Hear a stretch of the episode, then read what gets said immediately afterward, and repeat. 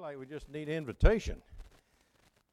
It's good to be here. Um, I don't know of too many places that my wife and I feel as much at home as we do here at Mountain View. It's always been a, a joy and a delight and a pleasure to, to be with you, to present God's Word, and love you, Pastor. Um, you are blessed to have a, a man of God that uh, truly presents and uh, the word of the word of God when he preaches. So, uh, if you're a guest here, don't judge the church by the fill-in guy. Uh, you come back next Sunday, hear the real preacher. Okay? So, if you have your Bible, uh, let me get you to turn to Exodus chapter three. Exodus three is where we're going to kind of camp out this morning for a little while together. Uh, I, I'm not sure, but maybe the reason they like me out here is because I'm a short preacher. Uh, always gets you out on time. But now, man, we had a music service today, so uh, we'll we'll see. You found your way there? That's good. I'm in the New King James. If you if it doesn't match up with what you have, that's okay. Um, it's God's word, and we'll just trust Him to speak to our hearts today. You know, someone has said that the reason the reason God uses sinners is because that's all He's got to choose from. And I think there's a lot of truth to that. The Bible, the Bible gives us a, a, clear confirmation of that statement. You don't have to read very far in your Bible. If you're doing a, a reading through the, the, the, entire Bible, you don't have to read very far before you realize that, uh, that God uses sinners.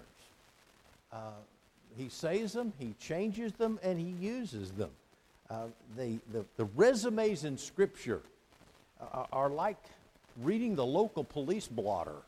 You think about it. You got Abraham the liar, and Moses the murderer, and David the adulterer, and Jonah the rebel, and the list goes on and on. I read a book by Max Lucado. If you haven't read it, I'd recommend you do that, called No Wonder They Call Him the Savior. And he says it this way. He says it so much better than I can, so I'm just going to read it to you. Here's what he says he says, on and on the stories go. There's Elijah the prophet who pouted, Solomon the king who knew too much, Jacob the wheeler dealer, Gomer the prostitute, Sarah the woman who giggled at God. One story after another of God using man's best and overcoming man's worst. The reassuring lesson is clear God used and uses people to change the world. We want to talk this morning about meeting God about experiencing God in our lives and about sharing our experience with those who have never met God. If you're here this morning, you've never had a personal relationship with Jesus Christ. That's what it's all about. Is for you to come to know him as your personal savior. Uh, you know, so God, God just uses anyone. He uses uh, not su- saints or, or, or superhumans or geniuses, but he uses people. He uses creeps and crooks and lovers and liars, and, and he uses them all. And, and what we lack, he makes up for because God uses people. And I don't think there's a story that's any clearer about that than, than this event with uh, the encounter of, of Moses with God, meeting God. You may be, you may be saying in your heart, well, but, but, but Brother Gene, you don't know me. And, and that's true. I, I, know, I know a lot of you, but I don't know all of you. And I, and I don't know where you are in your spiritual walk. But you may be saying, oh, you know, uh, God couldn't use me. I want to tell you something this morning. Yes, He can. Not only that, He wants to use you. God wants to plug you in and use you to let people know about His love and His grace. And so, as we look at the, the life of Abraham, we're just going to read through the first 10 verses. It says, Now Moses was tending the flock of Jethro, his father in law, the priest of Midian. That's this Exodus 3 1. I'm with you there. And he led the flock to the back of the desert and came to Horeb, the mountain of God. And the angel of the Lord appeared to him in a flame of fire from the midst of a bush. And so he looked, and behold, the bush was burning with fire, but the bush was not consumed. And then Moses said, I'll now turn aside and see this great sight and why the bush does not burn up. So when the Lord saw that he turned aside to look, God called to him from the midst of the bush and said, Moses, Moses.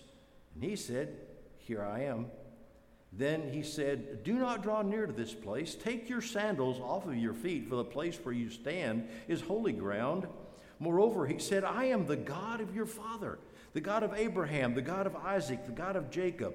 And Moses hid his face, for he was afraid to look upon God.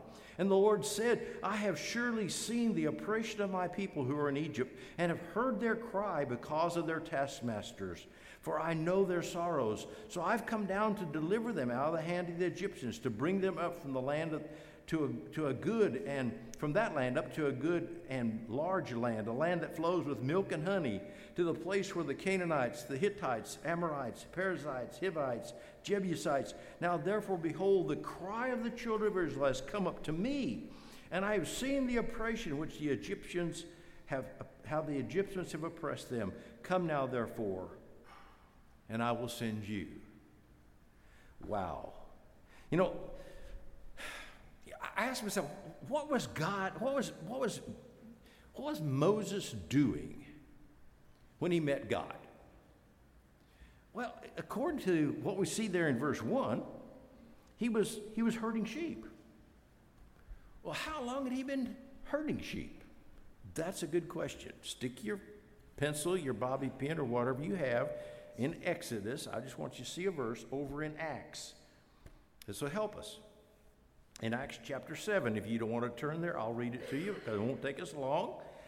In Acts chapter 7 and verse 23, it says, uh, Now when he, Moses, was 40 years old, it came into his heart to visit his brethren, the children of Israel. Remember, he went out, he saw an Egyptian oppressing them, he killed the Egyptian and he fled. He was 40 years old when he left Egypt. Now, drop all the way down to verse 30. And when 40 years had passed, an, an angel of the Lord appeared to him in a flame of fire in a bush. So, from the time he left Egypt till the time he gets to the event with the meeting the Lord, 40 years. This man was 80 years old. This man was 80 years old. Some of us think just because we're getting up in age, we don't have to do anything for God anymore. You know, we've done ours. Let's leave it to the young people. Let's leave it to the young couples. Let's leave it to somebody else. And that's not what the Word of God teaches. Moses was doing what he had done for 40 years following a bunch of sheep around in the wilderness. Now, I don't know how many of y'all have ever been to Israel. I've been blessed to go there several times. And there are still shepherds following sheep around in the wilderness in Israel. You can, you'll see them if you go there. In fact, you probably, what, what I'd recommend you do is get Brother Sammy aside and say, look, you need to take a group of people to Israel and we want to go. But you ought to see it for yourself. They're still, and it's the most boring job in the world. I mean, you're just following these sheep around, and he's been doing it 40 years. He could have surely retired by now. That's when he met God. Somehow we've, we've got this, this vision that, that when I experience God, there's going to be fireworks and there's going to be bells and there's going to be whistles and it's going to be an emotional, jarring experience. More than likely, more than likely, when you meet God, it's going to be in the routine, doing the things you've been doing for month after month and year after year. God is more likely to meet us in the quietness of the moment, like Samuel, than to knock us down like he did Saul on the road to Damascus. Some of you ladies, it might be while you're chasing dust bunnies under the bed, or while you're changing a dirty diaper, or preparing a meal and there's going to be a movement, a strange movement in your heart. It's going to be God. He's going to call something to your mind. He's going to call a friend that doesn't know Christ, or a neighbor, or a, a, a shut in, or a widow, or a widower. God will move in your heart and in your life in these quiet everyday moments. Guys, it might be, you may be out there under your car changing the oil, or you may be mowing the grass on a hot summer day, and all of a sudden there's this tap on your shoulder, and you turn and you look, and it's God. And He's calling something to your heart and to your mind that He wants you to do for Him. And we need to be like Moses, we need to be available. God meets us in the routine. Second thing is this God meets us in the person of His Son. And you can see that very quickly there in that second verse. And the angel of the Lord. Now, this wasn't just any old regular run of the mill angel if you, if you could see the Hebrew text, one of the things you'd see there, there's a definite article on the word angel. It's the angel of the Lord, which means it's the Lord Jesus Christ. This is Jehovah God Himself that meets with Moses. It's very clear. Look, look at, uh, for instance, let me show you. Verse 4, it says, So when the Lord saw, the Lord, all capitals, that means in my Bible, it's all capitals, that means it's, that's Jehovah. It was Jehovah God meeting with Moses. And so God called to him out of the bush. Verse 6 again I am the God of your father. Verse 7 The Lord said to him, Who is this angel of the Lord? This was Jesus. It was Jesus.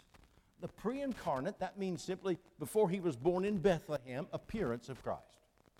It was Christ that appeared there. God always meets us in the person of his Son. He wants you to experience His Son, the Lord Jesus Christ. If you've never trusted Him as Savior, that's what God wants.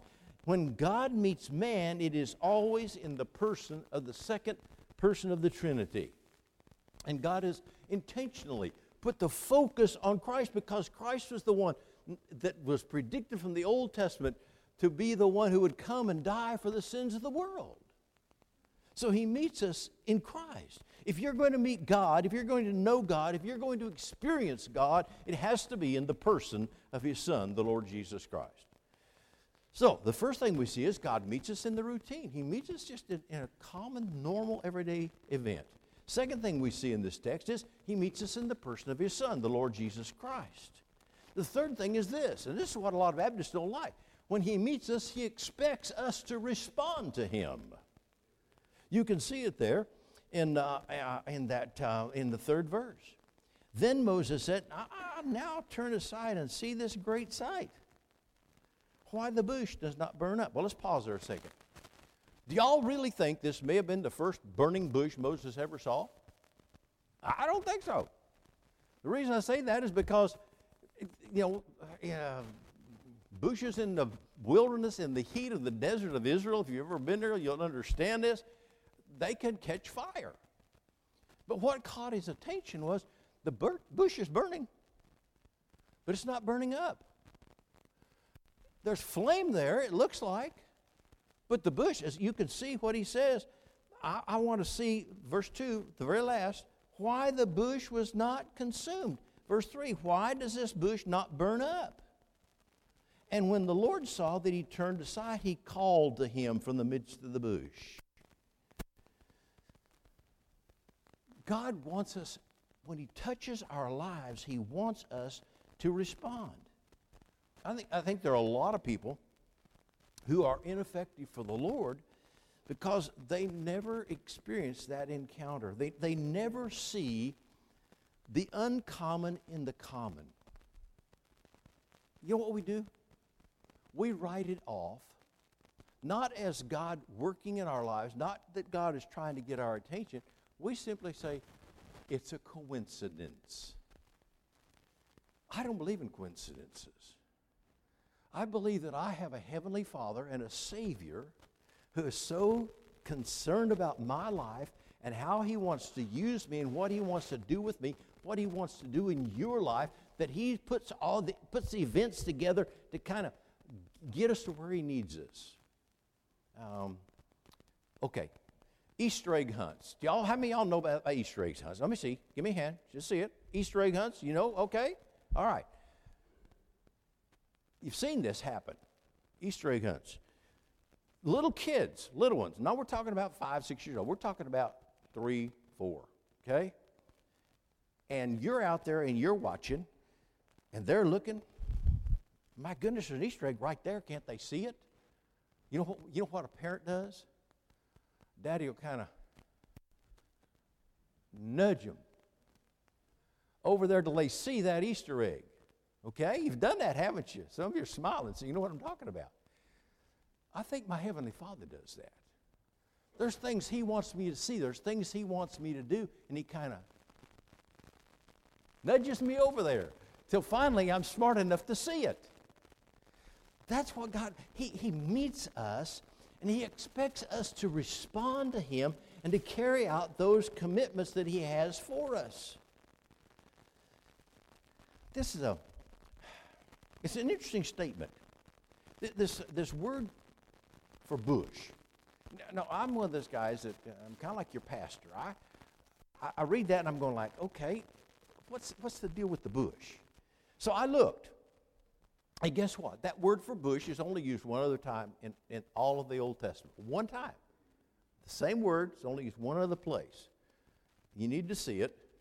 If you got your Bible, turn over to Deuteronomy chapter 33. Deuteronomy 33. I'm getting there. And verse 16. Deuteronomy 33, 16. And that's what it says with the precious things of the earth and its fullness and the favor of him who dwelt in the bush. Now that'll just really rattle your cage. I mean, doesn't that get y'all excited? Doesn't that bless, verse just bless you all over the place? You go like, what is the man talking about? No, you go like, what? Why is that important? Well, here's what's important the favor of him, capitalized, means God, who dwelt in the bush. Ah, dwelt in the bush. Found that that word to dwell is used in a very special way. Exodus 24, let me read it to you. Now the glory of the Lord dwelt on Mount Sinai. Same word the glory of God that was on Mount Sinai. They saw that burning fire, what we call the Shekinah glory of God on Mount Sinai. The Bible says that's what was in the bush. It was God's glory that Moses saw, not a fire that didn't consume the bush. He saw the glory of God. Same exact Shekinah, if you remember, that moved into the temple of, of, of God in the Old Testament under Solomon. The glory of God came and dwelt in the tabernacle. That's just Shekinah, the burning. And then remember, as the people sinned, that glory left the temple and went upon the Mount of Olives, just like Jesus did, and then ascended back to heaven. And the glory left the temple. But on the day of Pentecost, do you remember what it was they saw over each other's heads? A flame like fire, not a flame of fire, a flame like fire, the Shekinah, the glory, the presence of God. No longer dwells in a church building, He dwells in the church. That's us. And that's what He's showing us here with Moses. And what God has done is He's come to live in us. And because He lives in us, He wants us to respond to Him when He calls. And when we do, there's a requirement. Look again. Verse 5. Then God said, Do not draw near this place. Take your sandals off your feet, for the place where you stand is holy ground. Now, what had Moses been doing for 40 years? Walking behind sheep. Ever walk through a barnyard? Yeah, you understand what I'm saying. His sandals weren't pristine, his sandals were soiled. And when God calls us, and when God empowers us, and when God wants to use us, what He needs is an instrument that is pure before Him we need to be people who have confessed our sins and opened our lives to that one who lives in us and wants to use us. There's purity in His presence. God meets us in holiness. And there's some people that they don't understand why God hasn't used them. I can tell you why. Because they're a soiled instrument. They need to take off those filthy garments. They need to allow the forgiveness of God into their lives. They need a cleansing from sin. That's when God uses you. There's always, write it down, there is always cleansing before the commission. Always. For instance, Isaiah 6, let me read it to you. Then one of the seraphim flew to me, having in his hand a live coal which he had taken with the tongs from the altar. And he touched my mouth with it and said, Here's what he said Behold, this has touched your lips. Your iniquity is taken away, your sin is purged. And I heard the voice of the Lord saying, When did he hear the voice? After the cleansing, he heard the voice that says, Who will go for me? And he said, I will. I will. And I think there's times when, when church members, when believers in Christ, because they've allowed corruption in their life. They've never dealt with sin, and they, they wonder why God doesn't use them. I can tell you why.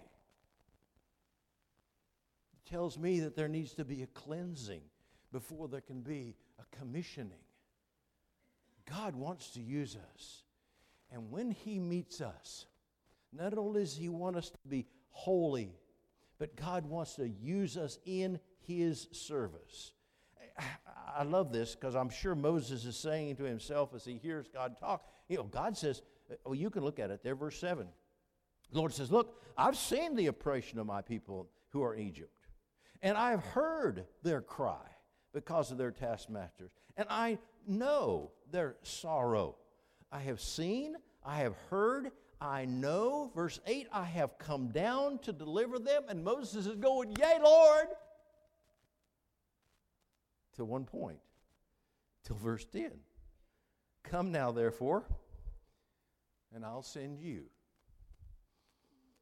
You see, when God meets you and God cleanses you, He commissions you to go. A lot of us don't want to go anymore. Say we're like Moses. Well, I put in my 80 years, God. I, am retired now. No, you, you don't retire till you stand before the throne. That's when you retire. There's a place for everyone in this auditorium this morning to plug in and to serve God. I know you've got something coming up called Friend Day. And some of you are going to say, well, I'm going to sit that out. No, don't sit that out. It may be God's way of calling you to a place of service. God's call, see, doesn't have to be called to, to limelight doesn't have to be called to a, a, you know a, a, a, limousine ministry. Folks, it could be that that whispering deep down in your soul, and you know that He expects a response. I think one of the major problems in our churches today is that they think they've hired a minister. Well, he's, uh, he's supposed to uh, visit the sick and uh, visit the visitors, bury the dead, do sermons, do weddings, teach discipleship classes. That's why we hired Brother Sammy, isn't it? And he's supposed to do all that. Folks, that's not, not biblical and it's not scriptural you check it out. What a preacher's supposed to do is pray and minister the word. Who are the ministers then? You are. And God wants to meet you and minister through you. Will you respond? That's the question. Let's pray together. Father, we've looked at your word this morning. And it always challenges us. It makes us uncomfortable. Some of the words we've heard were not words we wanted to hear. And yet the truth is, that you want to use us, that you want to take our lives and change lives. So I pray you'll give your people today an open heart and a willingness to say yes. God, when you call, I'll respond. I'll respond by confessing and forsaking my sin. I'll respond by saying, Yes, Lord, send me, that Christ will be glorified, that the kingdom will be expanded, that we might see the glory of Christ in our lives. And I pray this in Jesus' name.